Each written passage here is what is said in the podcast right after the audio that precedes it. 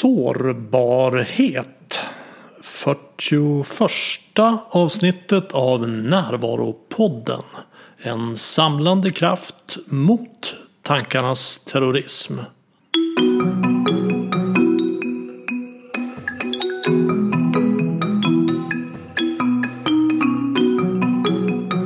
Där är Bengt Renander. Höstens första föreläsning håller jag i Stockholm den 12 september. Då pratar jag om kärleksrelationer och jag kommer att ge en användbar bild av en kärleksrelation. Jag berättar om de fem olika möten vi kan ha i en relation. Jag ger fyra kraftfulla verktyg att lösa problem i relationer. Och jag kommer också att lära ut ett härligt sätt att få en mer lekfull passion och kärleksfull attraktion i relationen.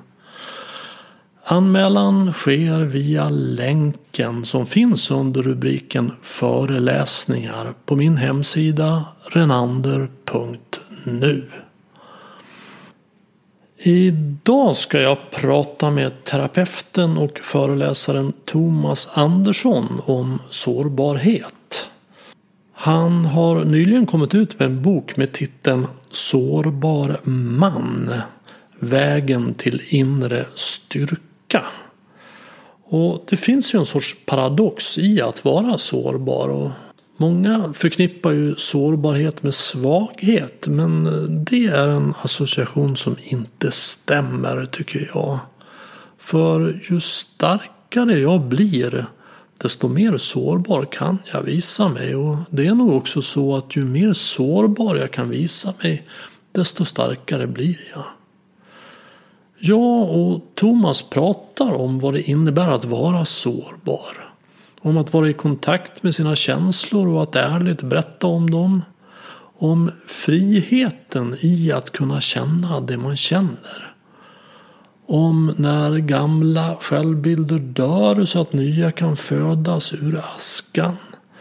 Om hur styrkan växer fram i sårbarheten och om hur manlighet och sårbarhet hänger samman. Här är Thomas Andersson.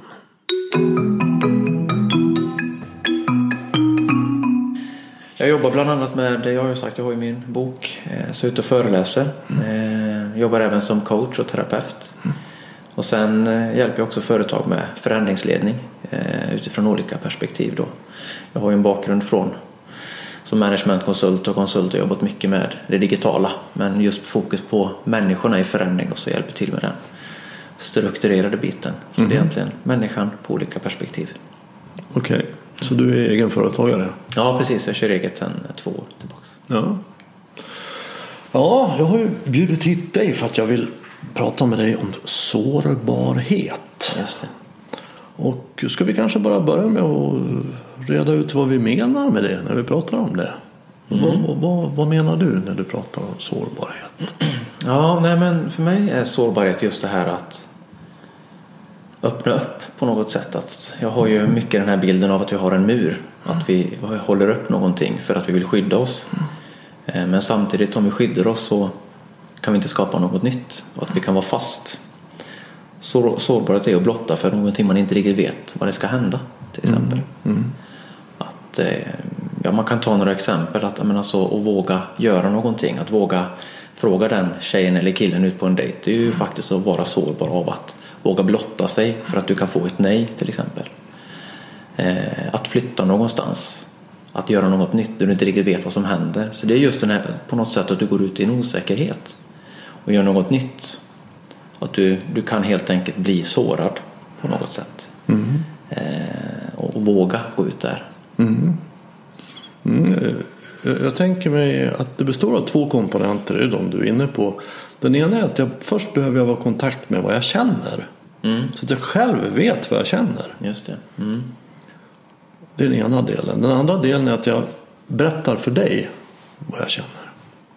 Mm. Att jag delar med mig av det.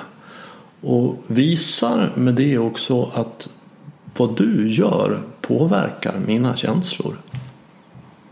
För att om jag inte är i kontakt med mina känslor så är jag ju i någon mån osårbar. Mm. Alltså då, det är svårt att såra en sån människa som inte blir ledsen eller arg. Eller. Och, och om jag inte berättar om det. Alltså att jag, jag kan veta vad jag känner men jag berättar. Jag delar inte med mig om min oro eller min rädsla. Så då handlar det dels om en resa inåt. Att få kontakt med sina känslor. Och det är också en resa utåt. Att ta kontakt med en annan människa. Eh, Stämmer det med din? Mm.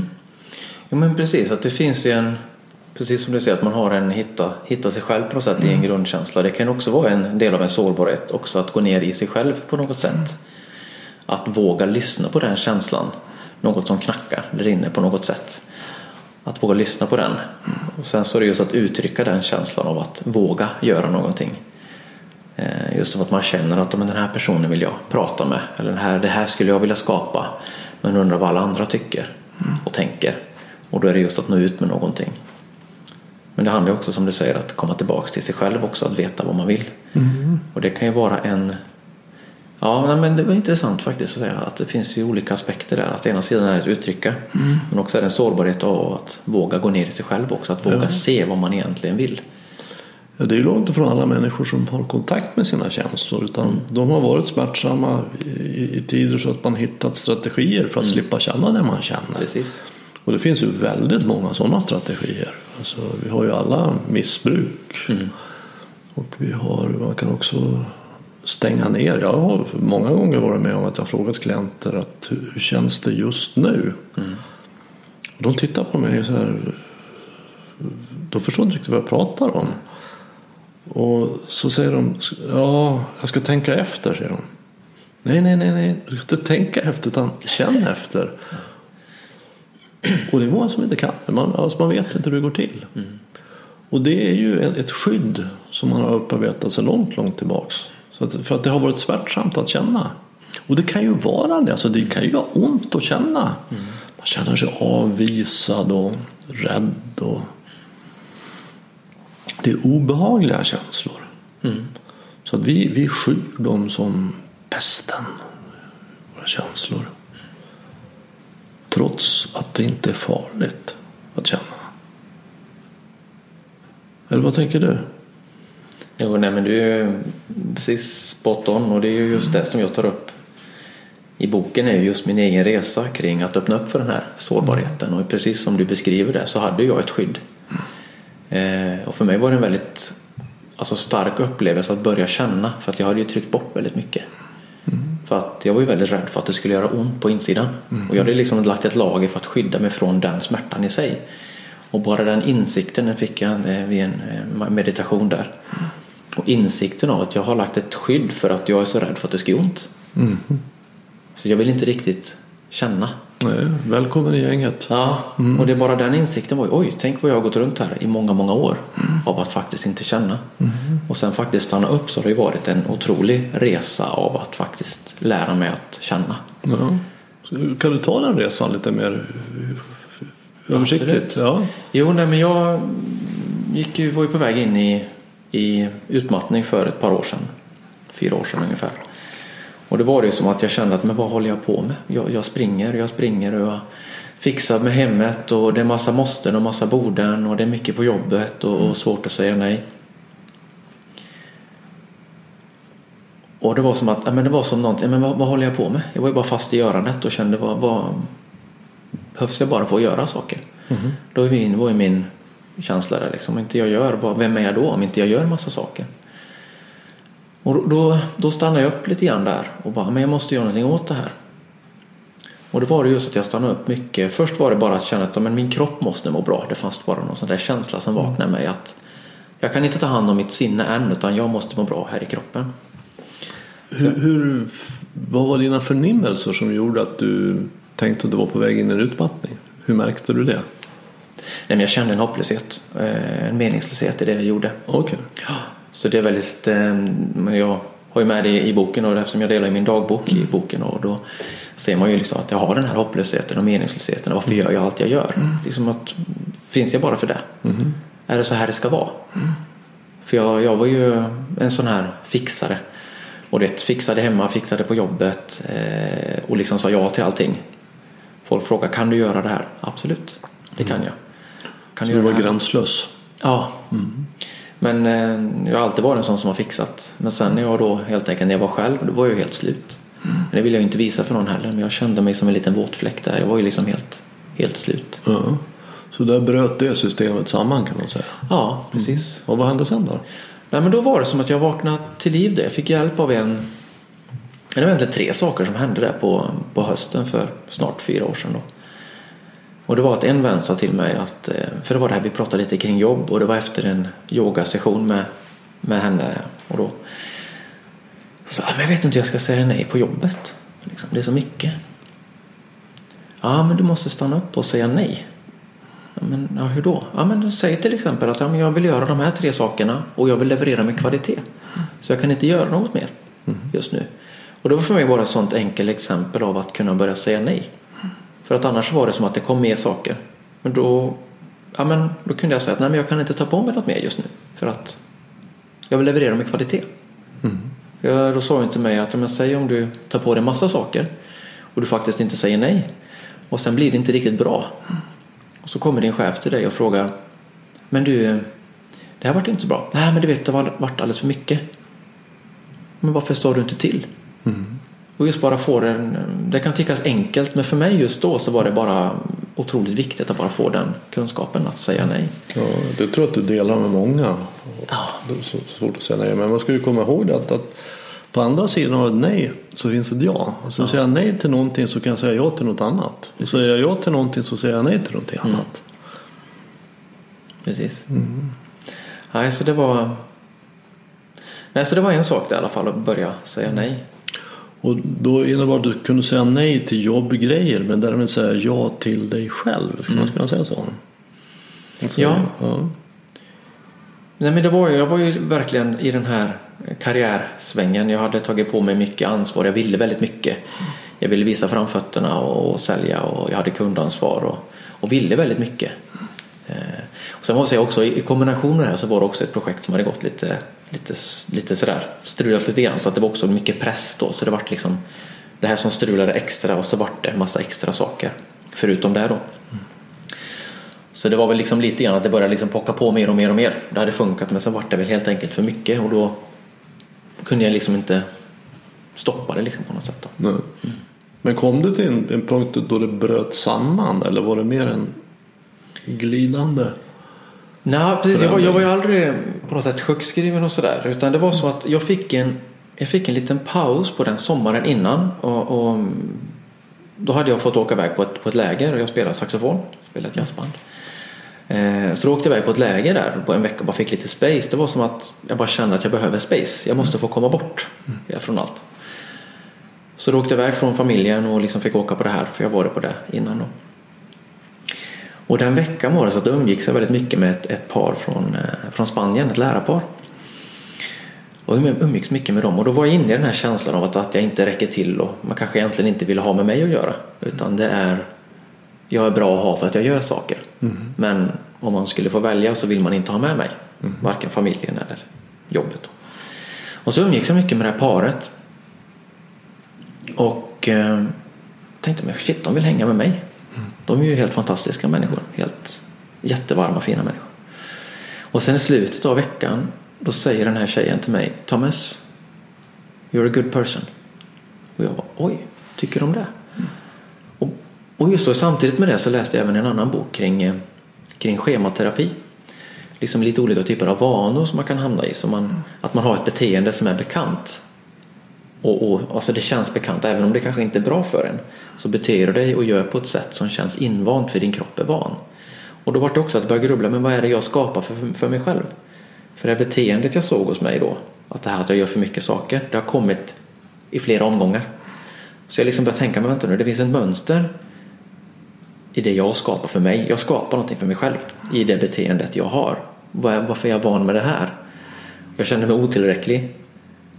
Och sen så säger de här, men du är en bra person. Ja, det var som att jag bara, det, det är någonting här. Så det var det som på något sätt initierade då de här sakerna som skedde under hösten sen att jag måste säga nej på jobbet. Och sen börja titta på andra saker också då. Mm. Hur var det då att säga nej på jobbet? Det var ovant och det jag fick väl testa mig fram och tillbaka. Det var ju inte bara över en natt utan man fick ju testa sig fram. Men det var Ja, det var intressant att testa för det skapar ju något nytt på något sätt. Eh, och det gick ju bra. Jag var ju lite rädd av att oj, oj, då kommer inte jag få vara med längre. Nu är jag en sån som säger nej. Att man inte ska få vara med. Men det skapas snarare space och, och förståelse. Och precis som du sa, det öppnar ju andra dörrar istället. Liksom. Så du tänker att, att säga nej till exempel på jobbet är också kopplat till sårbarhet? Ja, men lite grann att man vill ju, jag vill ju, får du en fråga så ska du ta den och så ska du köra vidare. För tänk om du inte tar den, då missar du chansen. Lite där fear of missing out. Att eh, det kanske inte kommer igen, då kanske de inte frågar igen. Att jag inte orkar, att det inte... Ja, och så kan man ju föreställa sig att det finns en del som säger att, att jag duger inte till. Och om jag då säger nej så kommer jag att visa upp den delen. Och, det gör ju mig sårbar som jag berättar om hur det är för mig. Så att om jag säger ja till allting så kan jag, då är jag inte i kontakt med den delen. Det är sant. Ja, ja, det har jag inte tänkt på på det sättet. Ja, nej. Ja, vad hände sen då för dig? Det var som också det här väcktes i mig att men, min, min kropp måste må bra. För då insåg jag, jag hade, du, sitter med, jag satt med barnen hem eh, någon dag där och så hade de haft hemkunskap och så pratade de kring det här med kost, liksom, om man ska äta bra mellanmål. Och, så bara, jag vet ju exakt vad jag ska äta. vad äter jag då? Jo, men jag tar ju den här extra godiset och chokladkakan på eftermiddagen för att orka dagen och extra mycket kaffe. Så jag bara, men det här är ju inte bra. Och då var det bara över natt, nej men jag måste, jag måste må bra. Min kropp måste må bra. Så jag typ valde att sluta med allt så här tillsatt socker. Alltså jag gjorde en sån, jag tänkte det var en enkel förändring för mig. Att, ja, men okej, nu slutar jag med allt godis, allt kaffe bra, kaffebröd. Jag var inte sån här, ja, tyckte om sötsaker. Var du lite sockermissbrukare? Nej, missbruk, jag vet inte. Men jag var väl en sån här sweet tooth. Alltså tyckte, det, tyckte om det. Jag tog den extra bullen och kakan och sockret liksom. Det var som att jag såg ett mönster. Jag visste att det inte var bra liksom. Så över natt så valde jag att sluta med allt sånt. Och även bestämde för att jag måste börja träna tre gånger i veckan. Det var ungefär som jag tänkte kanske, men jag tränar ju ganska bra. Men det var väldigt lätt att men det var ju mycket i mig där att jag ville fixa för alla andra. Som jag kanske hade planerat att jag skulle träna. Och så var det någonting som behövde göras. Ja, då tog jag bort min träning. För att det var ju bara jag. För det var just den känslan av att jag tryckte ju bort mig själv hela tiden av att ja, men det är ju bara jag. Nu kan jag hjälpa någon annan om barnen vill ha någonting eller någonting på jobbet eller om några vänner hör av sig. Då tryckte jag ofta bort mig i det. Men då bestämde jag mig för nej men jag ska ha träning tre gånger i veckan för jag behöver det. Du säger ja till det. Ja, jag sa ja till det precis och bestämde att jag behövde det. Så det var en, en, en väldigt viktig del. Eh, och sen så var det en annan sak som hände då. Det var att jag började grunna på det här med beteenden och hur jag mådde. Så pratade jag med en vän eh, som hade yogastudier nere i, nere, i Malmö. Så sa men du vet jag tycker jag känner av så mycket liksom av så här stämningar och så sa hon, ja men du kanske är högkänslig. Och jag bara, högkänslig vadå liksom, vad är det för någonting? Jag är liksom ingenjör så jag är liksom, du vet, det här med Då känslighet. Nej precis, då får man inte vara högkänslig. Nej men det var som att jag, tyck, jag tyckte det kändes lite flummigt sådär, men vad är det för konstigt? Så jag vet faktiskt när jag åkte, jag fick, eh, då bokade vi in en session jag och hon. Så jag åkte neråt och, och hade en session med henne i tre timmar. Och just den helgen när jag skulle åka ner så vågade jag inte berätta för någon att jag skulle faktiskt gå i terapi för högkänsliga. Utan jag sa, nej men jag ska ner på en yogagrej i Malmö. Jag vågade inte riktigt erkänna då vad jag egentligen skulle åka på. Du, vill inte, du vågade inte göra dig Jag sårbar. inte göra det då. Nej, precis. För det är ju sanningen som gör oss sårbara.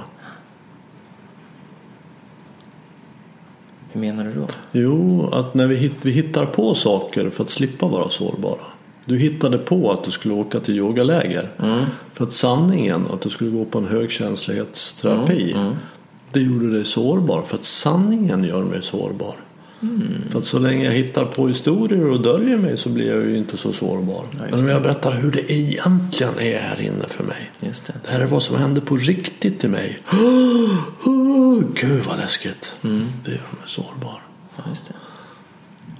Ja, Ja. så du åkte ner. ja, precis. Ja, nej, men det ja, precis som du säger det. För det var ju väldigt läskigt då att just för det är ju egentligen det som det jag kände då. Ja, men tänk om någon då kommer på mig eh, av att oj vad konstig du är som åker på den där grejen. Det var ju väldigt läskigt. Just då, det var väldigt, då vågade jag inte riktigt vara sårbar utan då höll jag ju där för mig själv ganska mycket. Det var ju bara några få som jag valde att öppna mig för. Då. För henne litade jag på väldigt mycket. Min kompis där. Så det vågade jag vara sårbar med henne då. Men den sessionen fick mig verkligen att, att eh, vakna liksom, på något sätt. Gjorde den.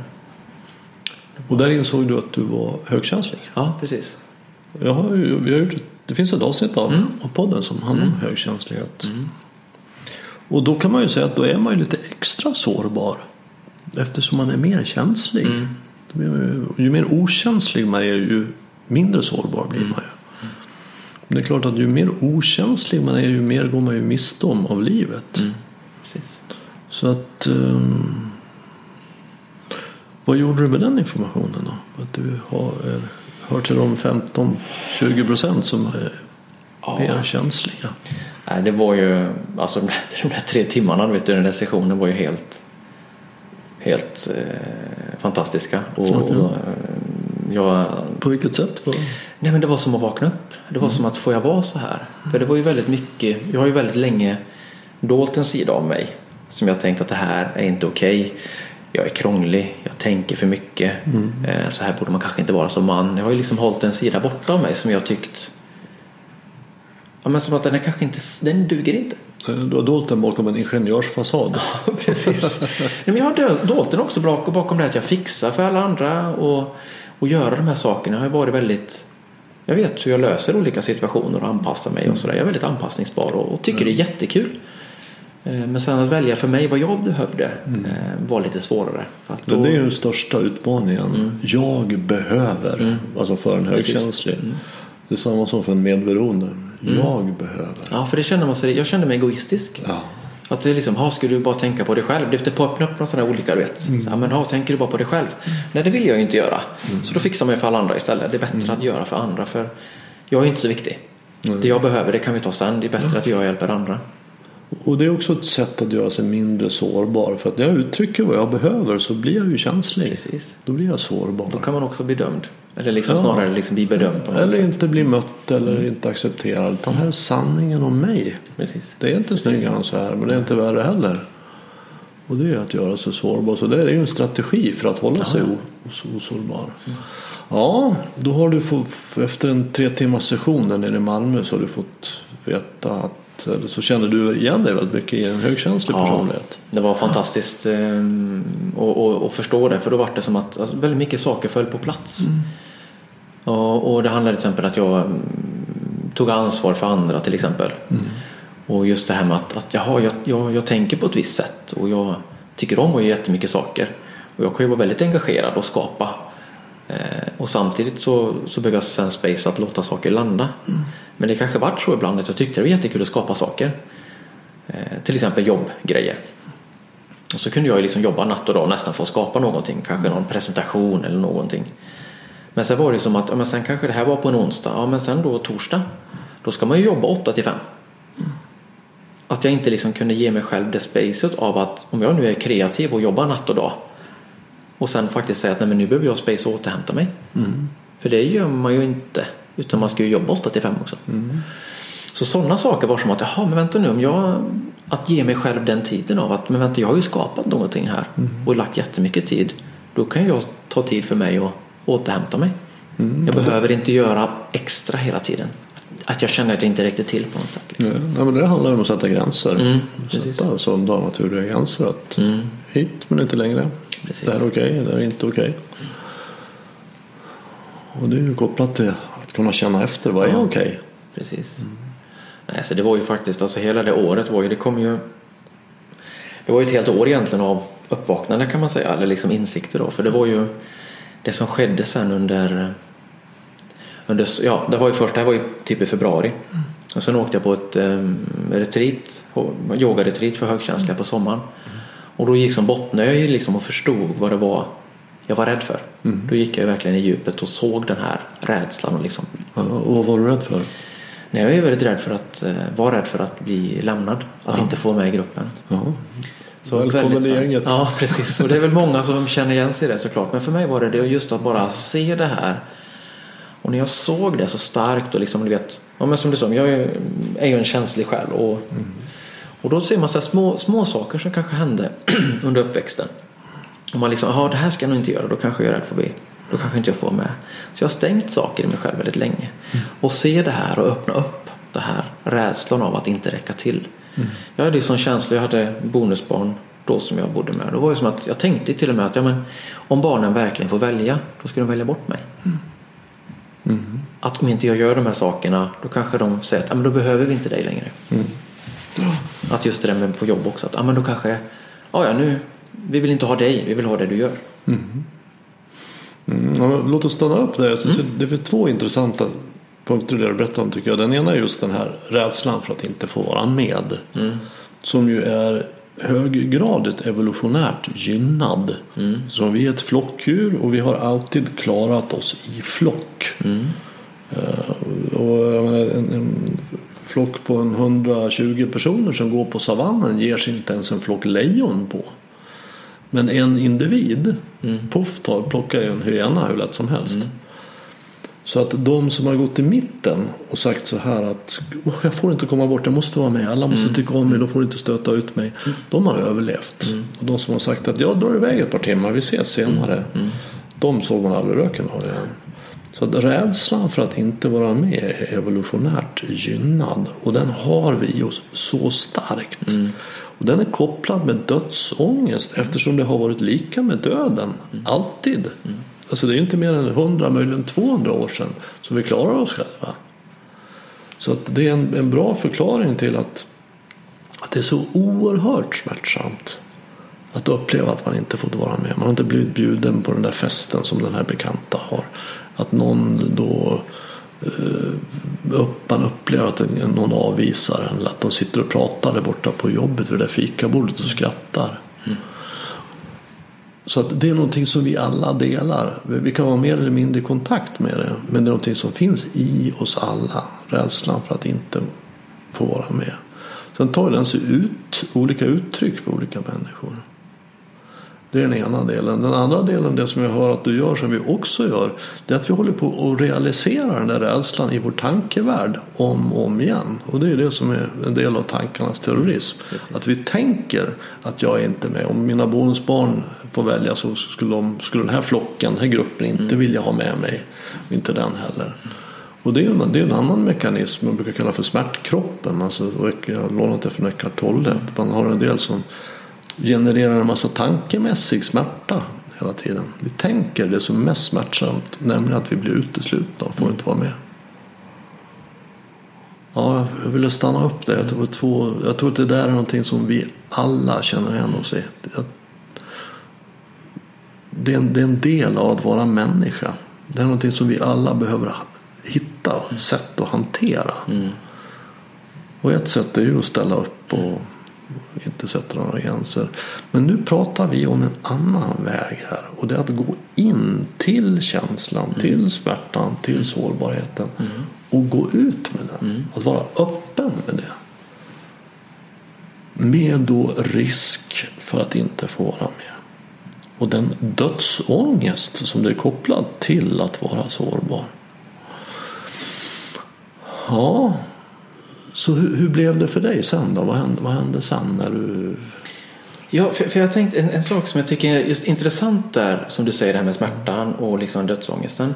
För den, det jag tog med mig väldigt mycket i den här var ju att för när jag väl förstod de här sakerna, eftersom jag kopplade lite grann till den här boken med schematerapi, att man har en vana att just också se att det kanske funkade förut.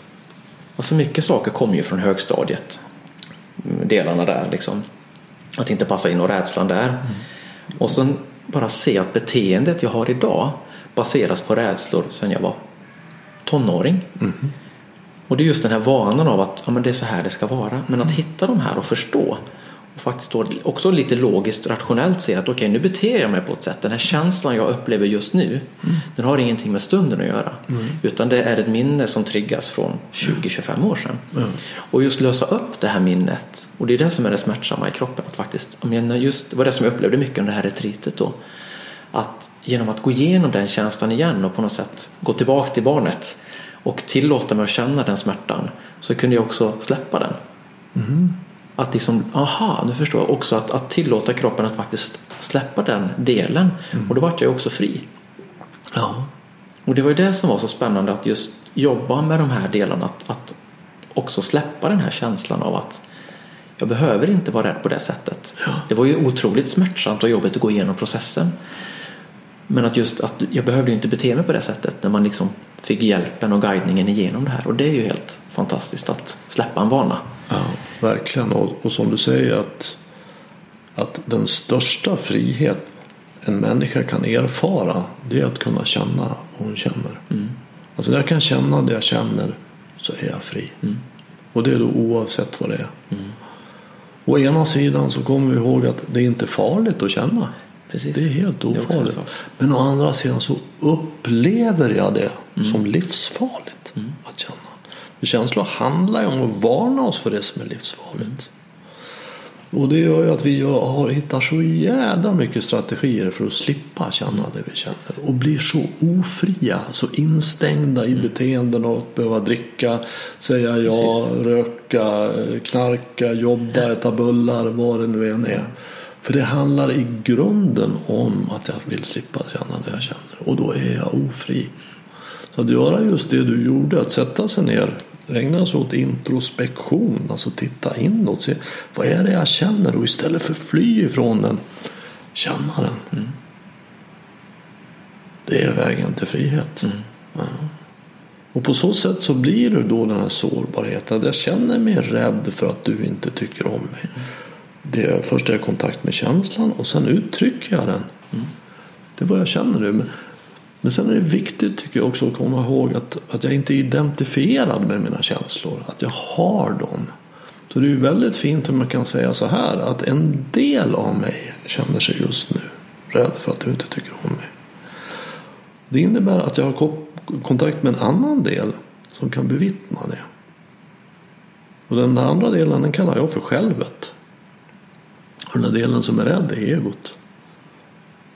Så att jag kan komma från mitt själv och säga du jag har en del av mig som är rädd för att du inte gillar mig. Jag vill bara dela det. Det är sanningen. Det är min värld att vara sårbar. För att om jag identifierar den här rädslan så kan jag bli pain in the ass på en jädra massa människor. För min känslighet då blir liksom att jag kommer och ska kräver du ska göra mig trygg och du ska göra mig trygg och du, du måste ta mig som jag är. Och, och det är ingen vidare lyckad strategi. Nej, det var eh, just det där som du säger just att, att, att faktiskt tillåta mig att känna. För jag upplevde att jag var ju rädd för smärtan i sig. Så jag hade ju undvikit massa saker för att inte känna. Men sen nu att, att det är just det som jag tror, den här, alltså just den här känslan när man verkligen blir ledsen och känner den här sorgen eller man behöver gråta eller någonting, någon frustration. Den är ju jättejobbig att gå igenom. Men just då förståelsen som vi jobbar mycket med. Att, ja, men, som sagt, känslor, det är energier, det passerar. Att tillåta sig de här minuterna och låta det passera så går det över. Och bara den, att, att gå igenom det där flertalet gånger under det här året och se att ja, men det går över. Gjorde att jag kunde till, tillåta mig att känna mer. Men också just att få den här hjälpen igenom det i början var otroligt kraftfullt. För det, det är ju väldigt läskigt det där. Alltså jag gick igenom massa olika jobbiga saker och man, man tappar ju kontrollen av sig själv på något sätt. Men sen den kunskapen ja, men det är ju känslor som du säger. Och det kan man tillåta att passera. Och då vart det helt plötsligt, då kan man ju gå igenom massa saker. Då kan jag våga vara sårbar. Och jag, jag, jag blir ledsen, jag blir glad. Och jag tillåter mig att känna på ett annat sätt. Och låta det, liksom, jag brukar ha en bild av mig själv liksom, att man låter röken gå upp genom huvudet. Liksom, man pyser lite, man släpper lite på trycket. Liksom. Att det inte är konstigt. Men på något sätt har vi ibland stängt av den här, att, den här kännande. Människan. Liksom. Så jag hör att då för i storleksordningen tre, fyra år sedan så började du då göra den här introspektionen och börja, istället för att hålla på och hjälpa till så började du känna det du känner och komma i kontakt med det. Och sen har du steg två kvar, nämligen att också kommunicera det. Och det gissar jag att du gjorde sen. Det, Ja, alltså det vart ju, det vart ju lite, det var ju ett otroligt eh, år det här, detta liksom. Så det hela den hösten som kom så fortsatte jag ju med den jag liksom bara kände mig bara starkare och starkare. Liksom. Jag började hitta tillbaka till mig själv. Eh, men sen samtidigt så kom ju året därpå så vart det lite förändringarnas år för jag, då separerade jag från mitt ex då. Eh, jag startade eget företag och flyttade. Så då kom det mycket förändringar eh, i livet då. Så det vart en jag var liksom på väg någonstans men det vart också en, en, en, förändring i livet som mm. gjorde att det vart ett år av förändringar och det var ju otroligt smärtsamt men också mm. otroligt skönt på något sätt för jag visste hur jag skulle jag visste hur jag ville må. Mm. Jag visste vad jag ville ha på något sätt mm. och jag visste hur jag skulle hantera en jobbig fas. Mm. Så jag fick ju gå igenom en otroligt smärtsam separation.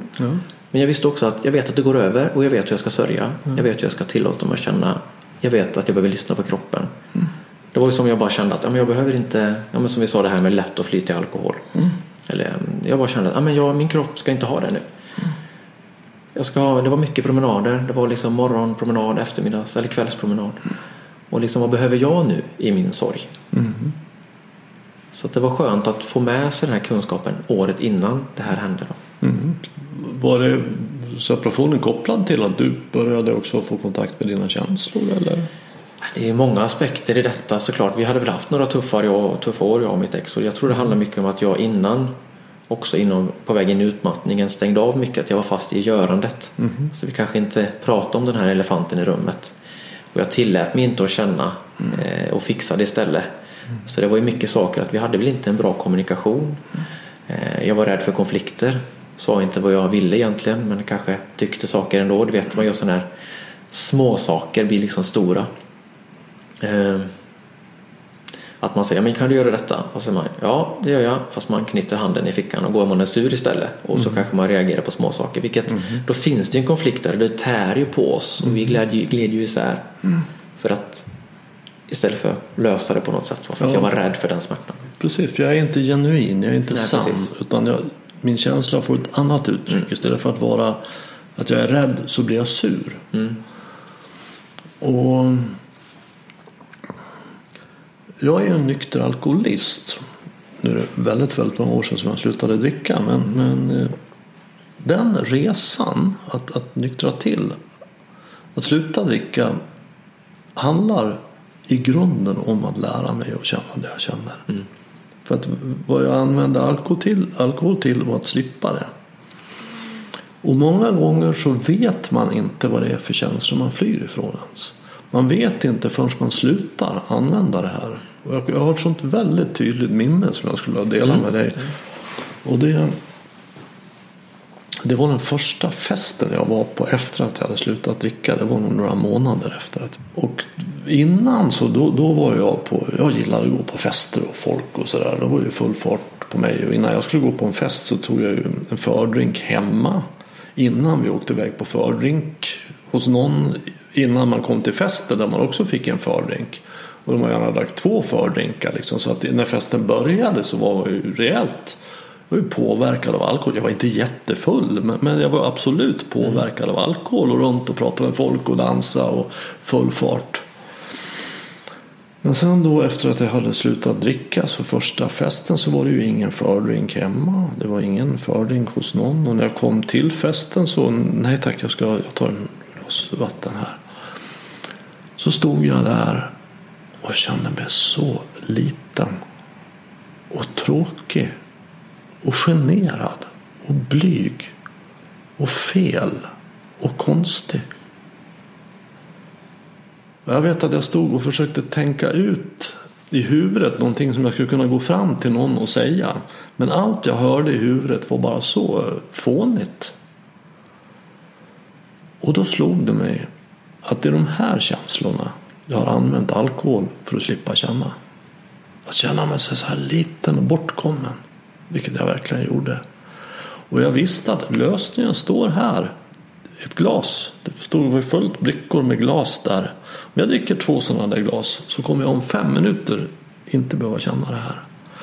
Men samtidigt så tänkte jag också att okej, okay, det är det här jag har flytt ifrån. Nu får jag erfara det. Så bring it on jag, får, jag är beredd. Jag, jag får ta emot då. Och jag hade inte en rolig fest. Det, det kan jag inte påstå. Jag stod liksom och stammade i något hörn. Och åkte säkert hem bland de första istället för bland de sista som jag brukade göra. Men jag var stolt när jag åkte hem för jag hade inte flytt ifrån mina känslor. Nästa fest var det väl i princip likadant och kanske festen efter också.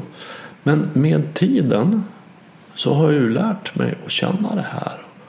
Och när man gör det så försvinner de iväg. Så att idag kan jag ju gå på en fest utan att, att behöva känna så. Och att det finns vissa känslor som är svårare. Så de jag har upptäckt var svårast för mig det är ju att känna sig ensam. Att ha tråkigt och känna sig rastlös. Alltså rastlös och tråkigt hänger ju ihop. Så jag vet att jag hade ett annat tillfälle när jag det var en lördag och sommar och fint och alla var ute och, och, och jag hade ingenting bestämt vad jag skulle göra. Så jag ringde till mina söner. De skulle på fest allihopa. Mina kompisar de skulle på fest. Alla skulle på fest. Men jag var inte bjuden på någon fest. Och det här var ju ett tillfälle där jag normalt då hade jag ju gått ut på en pub eller någonting och satt mig och träffat folk och sådär. Men det var ju inte, den dörren hade jag ju stängt. Och då kom känslan av ensamhet. Och då hade grannarna fest. Så det var fullt jubel och, och skratt och samkväm där och jag satt där. Men då tänkte jag också där, okej, okay, bring it on. Nu ska jag känna hur det känns att känna mig ensam. Istället för att fly. Så jag satt där och kände, var de fysiska förnimmelsen. tryck i bröstet, ont i magen. Och jag kunde inte somna. Jag var, jag var vaken till fem på morgonen och kände mig ensam. Men jag, jag kände mig liksom igenom det. Jag lät hela den där vågen skölja över mig. Och det tog många timmar och var smärtsamt och jobbigt. Men jag överlevde. Det var inte farligt.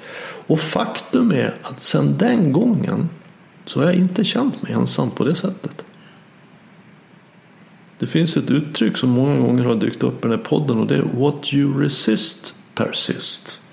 Så det vi står emot, det vi inte tillåter oss, det finns kvar. Och det gjorde jag tvärtom. Och det har, det har faktiskt fungerat. Mm. Ja, fantastiskt. Det är, jag använder samma uttryck själv. Ja. Det motstår, det kvarstår. Mm. Så att tillåta sig att känna det man känner, det är nyckeln till frihet. Mm. Och i de känslor man känner är ju sårbarhet. Mm. Litenhet och kände sig konstig och fel och rädd och orolig och, och svartsjuk och, och nervös. Och, herregud vad vi känner vi alla. Så vi ska låtsas om att det inte är så. Mm. Nej men precis som du säger det. Och det är som jag tog med mig sen för att liksom nå ut som, som vi pratade om just att, att när jag gick igenom det här, när jag gick igenom den här separationen och sorgen så valde jag att vara väldigt öppen med det. Så om någon frågar mig liksom, hur, hur mår du? Nej, skit. Mm. ja, vad, vad var det som hade hänt i separationen? Så jag var väldigt öppen med mm. vad som hade hänt och, och, och vad jag upplevt. Ja, men vi kanske inte pratar så mycket. Och det här, det här hände för jag var rädd för att prata. Jag var väldigt mm. ärlig med jag, min, vad jag upplevde. Så märkte jag liksom hur diskussionen blev annorlunda och jag såg liksom mina vänner. Ja, men jag ska hem och prata med min, min fru eller något sånt där. Man såg att det väckte mycket tankar. Det var väldigt häftigt att se det där. Att se att vi är så mer.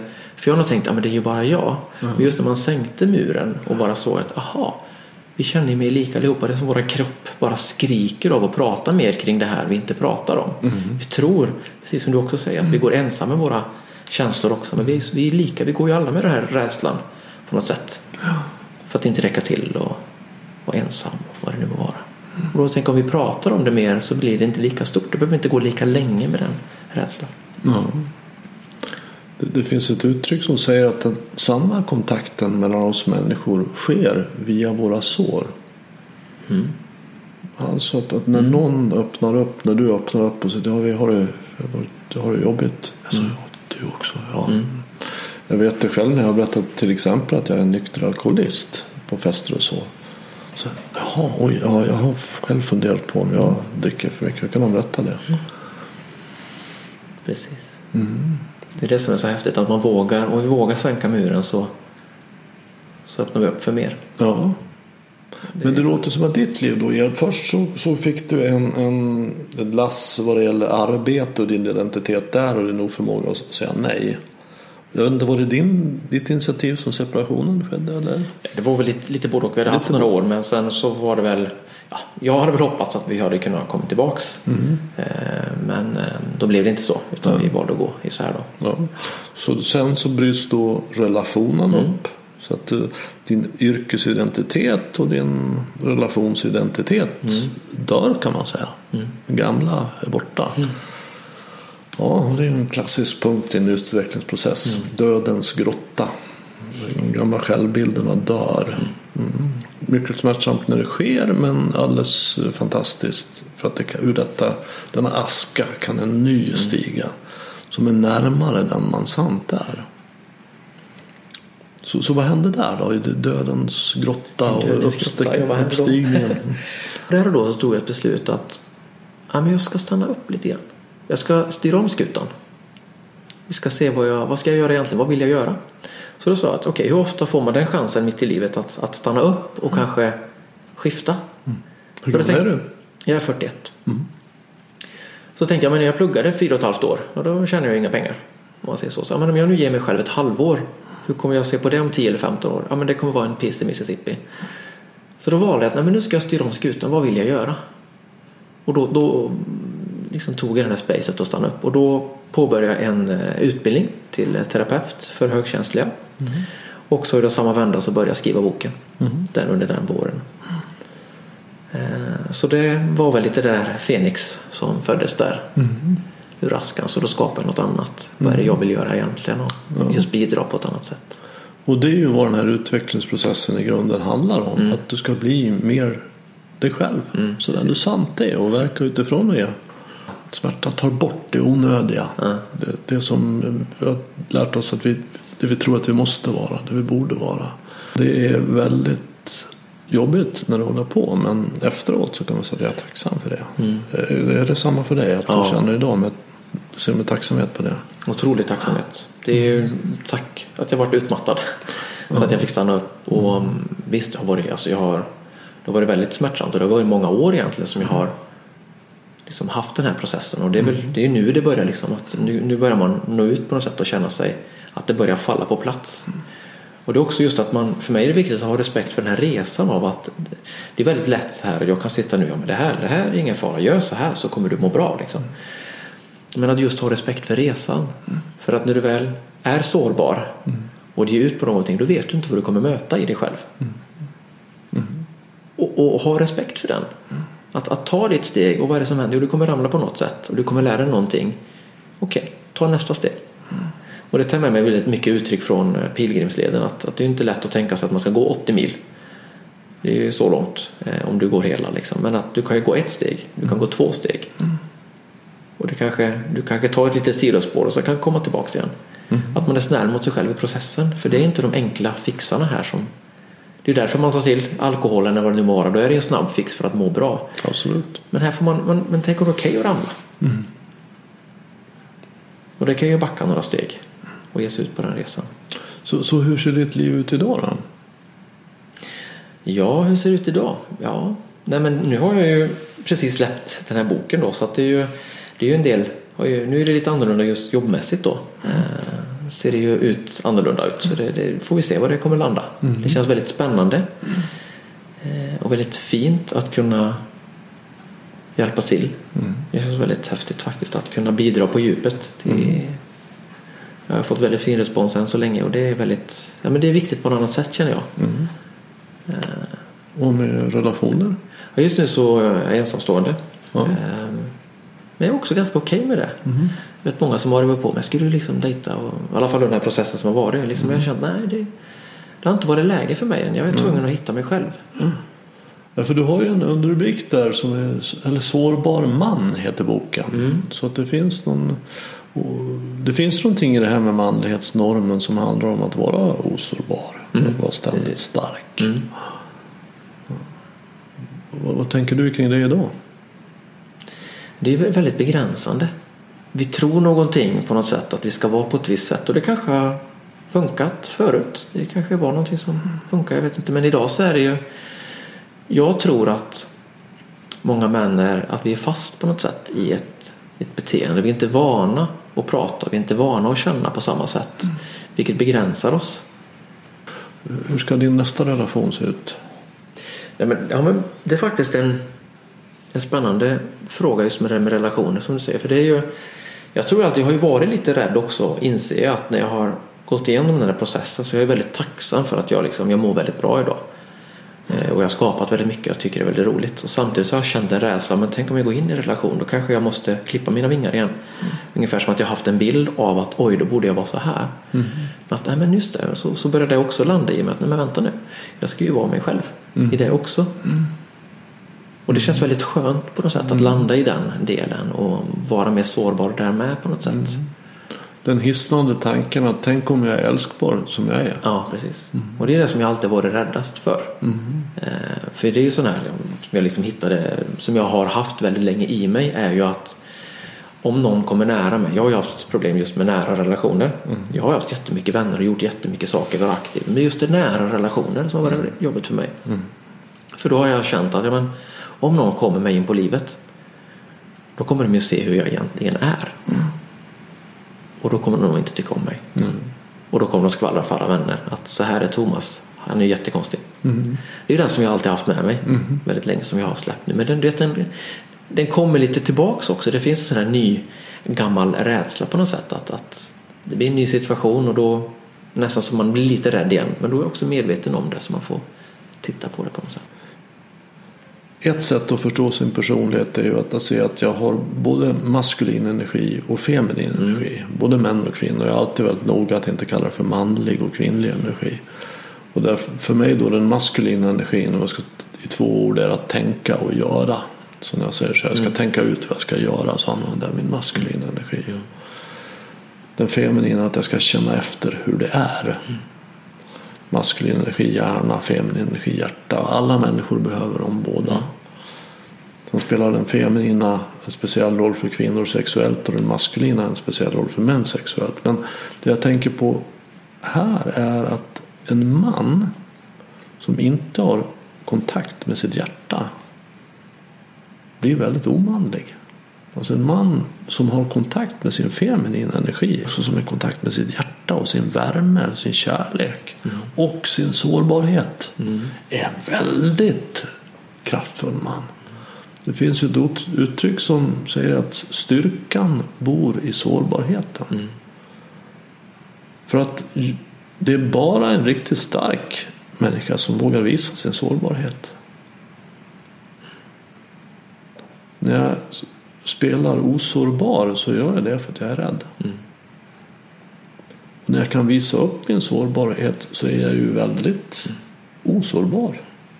Vem kan såra mig genom att säga någonting som jag själv säger, som jag själv ser och som jag själv kan härbärgera. Ja, det är spännande. Jag tror också man glömmer lite grann det här med, med sårbarhet. För om man säger att du ska skapa ett företag eller du ska vara entreprenör eller göra någonting. Då är det ju otroligt sårbar. Ja, du sticker ut hakan. Du sticker ut hakan, du gör någonting som du inte vet exakt vad som kommer hända. Mm. Du testar någonting, du, du, du skapar någonting som du inte vet. Då är du ju sårbar. Och samma sak när du frågar den här tjejen eller killen. Då är du också sårbar. Mm. Att du skapar någonting. Så man, men det är på något sätt att man, man, glömmer den delen i sårbarheten.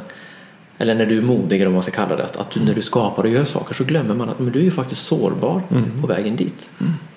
Ja, så fort jag öppnar upp och visar precis. det som är sant ja, i mig precis. så är jag sårbar. Det här vill jag skapa, det här skulle jag vilja. Mm. Och det är kanske det som är rätt för om du visar vad du vill. Mm. Då, också, ja, då kan man ju ta bort det. Mm. Jaha, du vill ha det här? Ja, men det skulle du nog inte få. Mm. Ja. Mm. Märker du att, att din, din nya sårbarhet här liksom är attraktiv för kvinnor? Ja, det, det, det är liksom Ja, faktiskt. Det är många det som säger men, men, men det är det här som är manlighet. Liksom. Nu du, ja, men det, det märks en skillnad. Liksom, mm. att det är det här vi längtar efter. Liksom. Att, att inte männen fattar det här. Mm. Det finns en otrolig så, ja, men det här har vi ju sagt länge. Det finns mm. ju en otrolig längtan på något sätt, mm. märker jag. Att vara sårbar. Mm. Och det, men alltså det, för det, det finns så många delar i detta som jag tycker är så intressant. Jag brukar använda ett uttryck ibland så här att ja, men vet, män, att vi har lika mycket känslor som kvinnor. Men en femårings sätt att uttrycka oss. Mm. Eh, och, och, det är det som jag tycker är intressant med, med, med just manligheten. Att vi, vi, vi, tidigt lär oss ju inte detta. Och en norm idag är att vi inte ska prata på ett visst sätt. Alltså både i samhället och bland män. Att det finns några studier från USA som jag har läst att om man tittar på spädbarn så gråter pojkar och flickor lika mycket. Mm. Men vid fem års ålder så den känsloyttringen som är kvar hos pojkar är ilska. Mm. För övriga har vi liksom dämpat av pojkar ska inte gråta. Men samtidigt då så om man då säger till en pojke men ja, du ska inte gråta nu, men pojkar gråter inte. Då stänger vi samtidigt möjligheten att fråga men vad var det som hände, hur kände du? Mm. Medan du kanske pratar med en flicka på ett annat sätt. Vi vet ju att detta ändras men att det finns ändå en grund där som gör att vi lär oss inte att prata om vad som hände i kroppen alltså, och mm. prata kring känslor. Vilket då blir väldigt svårt. Att vi är begränsade idag. Att, att det är väldigt svårt att uttrycka sig. Och jag tycker Brené Brown forskar mycket kring skam och sårbarhet och har varit med på olika TED-talks och släppt mm. mycket bra böcker.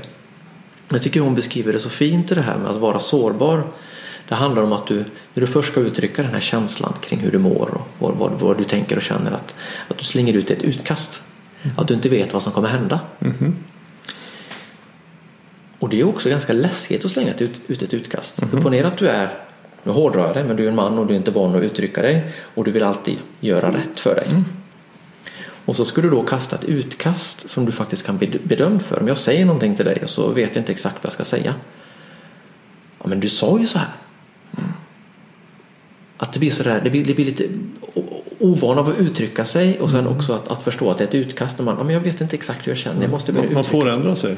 Man får ändra sig, men om man inte har den vanan. Nej, det maskulina får ju inte ändra sig. Nej. Har hon sagt någonting så måste det vara så. Precis, och ska vara genomtänkt. Och då blir det otroligt det blir en blockering. Och jag tror det som du sa, vad, vad kvinnor saknar mm. hos män. Det är just det där att, att, att det är okej okay att testa sig fram. Mm. Men att man inte då har kanske en norm kring män. Att jag ska ju veta, man ska alltid ha rätt. Och det finns ju otroliga konsekvenser idag i hela samhället kring, mm. kring det här med män. Jag tycker det, det är tråkigt att se idag, men just med kring självmord till exempel så ser man att det är de som tar sitt liv idag är 70 procent män. män.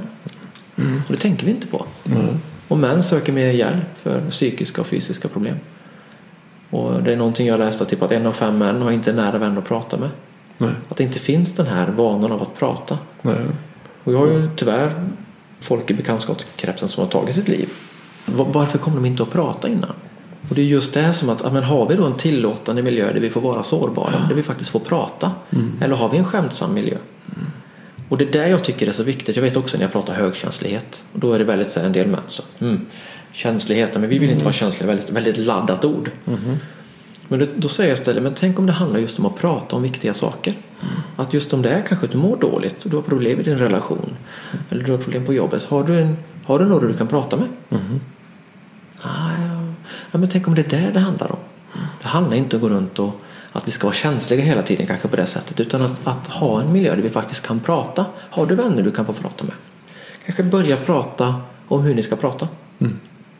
Ja men du och jag sitter där, men jag, jag skulle vilja prata mer om relationer och hur jag mår. Hur, hur, känner du kring det till exempel? Att börja prata kring det. Mm.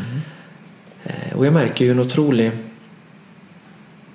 uppskattning när jag är ute och föreläser nu och pratar kring boken att, att det är sån längtan mm. efter att få prata vad skönt att du delar, vad skönt att du pratar. För det att man liksom sticker hål lite grann på den här normen. Det är väldigt eh, fantastiskt faktiskt att höra. Mm. Väldigt, väldigt viktigt, viktigt tycker jag. Ja. Mm. Det låter som en bra avslutning. Ja. ja. Tack. Tack själv.